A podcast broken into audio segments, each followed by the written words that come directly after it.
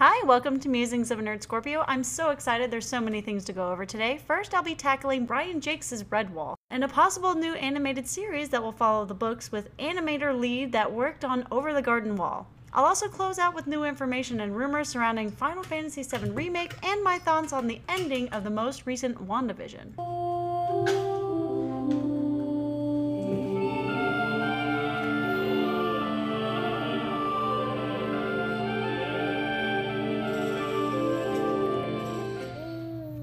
Redwall is a series of children's books written by Brian Jacques that really has a niche cult following, but surprisingly has a lot of content to multiple books, an animated series, and a video game in the works, The Lost Legends of Redwall. Please give their official Facebook page a follow. And to be honest, I wish more children's books would get this treatment, i.e., Warriors or Guardians of the Ga'Hoole. And I know the Ga'Hoole had a movie and it really should have been a TV series format. There's just so much that happens in these books content wise that it would benefit from a series. Anyway, that's a whole other episode that I won't get into into right now. But Redwall had a pretty loyal following, and when I was introduced to it, there was plenty of other kids I had visited while growing up that had the book series. What stuck out to me more was PBS had an animated adaptation while I was in grade school, and despite it showing on PBS, it showed some of the more darker themes that had been told in the books with extreme and surprisingly good detail. Because I had already grown up with much darker animated series, such as Ralph Bakshi's takes on The Lord of the Rings and Don Bluth's Rats of NIMH, I wasn't new to animated violence. There are so many things animators got away with simply because cartoons are for children. But have you seen Watership Down as an adult? Not the Netflix adaptation, but Martin Rodman's. The field, the field, it's covered with blood. Despite animation pushing boundaries, because it always has. Well, listen here. There are times when you get suckered in by drugs and alcohol and sex with women, okay? But it's when you do these things too much that you've become an addict and must get back in touch.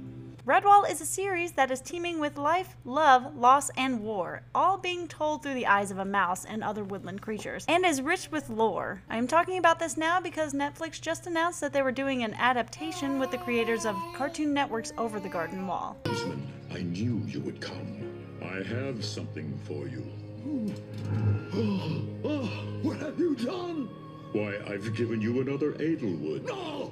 He will burn nicely in the lantern. Over the Garden Wall is probably one of my most favorite miniseries out of Cartoon Network, other than Infinity Train, simply because of its deep storytelling and darker themes. That and it also has some animated sequences by Nick Cross, one of my favorite animators, whose work you can see on his official YouTube. So I really hope he can jump in every now and again to join the animation team. Because I'm such a fan, even though Over the Garden Wall was so short-lived, with only 10 episodes and a handful of comics, I'm super excited to see their take on this series, and I do hope they get some ideas from the previous PBS animated series as well as I hope Netflix streams the original series because it's so hard to find. Is he dead?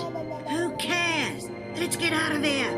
I'm going to quickly interject to look into the World Ends With You anime that's set to start on April 9th in Funimation. They just announced new key visuals, which I did post on the official Facebook page, along with a new intro video.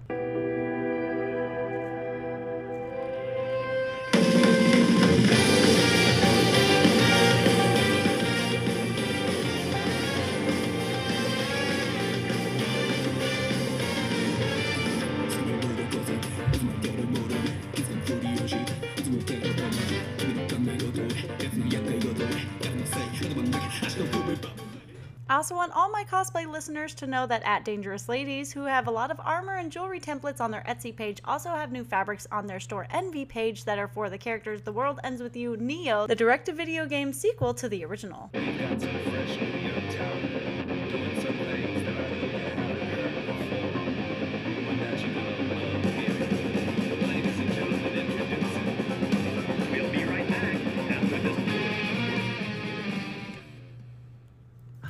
So good. So I'm sure most people have heard already, but the Final Fantasy VII Remake visual concert is this weekend, and while everyone is ready to gear up for Valentine's Day, I'm looking more toward about what new information for the remake we will be getting this weekend, and for that discount candy. Give me all the discount candy. Once again, shout out to Audrey who translates this news so fast to us. There have been two videos that have been released in the past few days in relation to the concert. One is of co-director Toriyama and producer Yoshinori Kitase. They also released new interviews with Famitsu as well.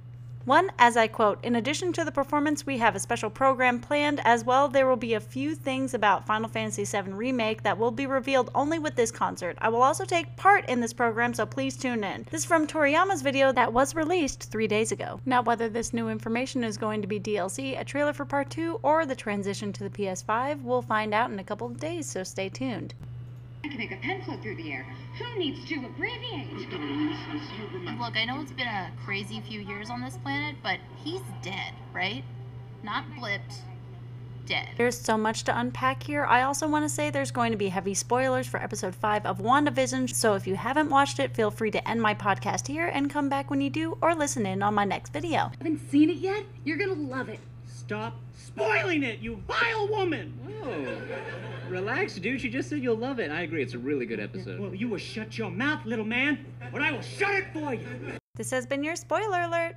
I should have seen this coming, especially in this episode since she even mentioned her brother, and I remember casually speaking to my husband saying, watch him show up at one point, but I didn't think it would be this episode. One of the first clues I noticed is when Wanda returns the drone back to the Sword operatives and she turns all the weapons to one of the characters. This is a direct reference to the X-Men film when Magneto points all the guns to the cops. Another reference is when she is talking about loss and getting over loss with the boys, mostly referencing her brother, even with the very pointed out dialogue from the boys about bringing the dead back which makes me wonder it's apparent her powers do not work on the twins, so does that mean they see vision to what he truly is, which what was revealed in a previous episode? She had to rush home.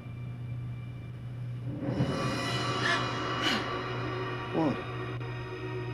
What is it? What's wrong? But this episode in particular is going to change the Marvel Cinematic Universe forever with the reveal of Evan Peters, who portrayed Quicksilver in the X Men films, starting with X Men Days of Future Past. There are a couple of theories going around, but I'm just going to say that I'm pretty excited for the future of X Men films or possibly upcoming live action series, which we may be seeing soon.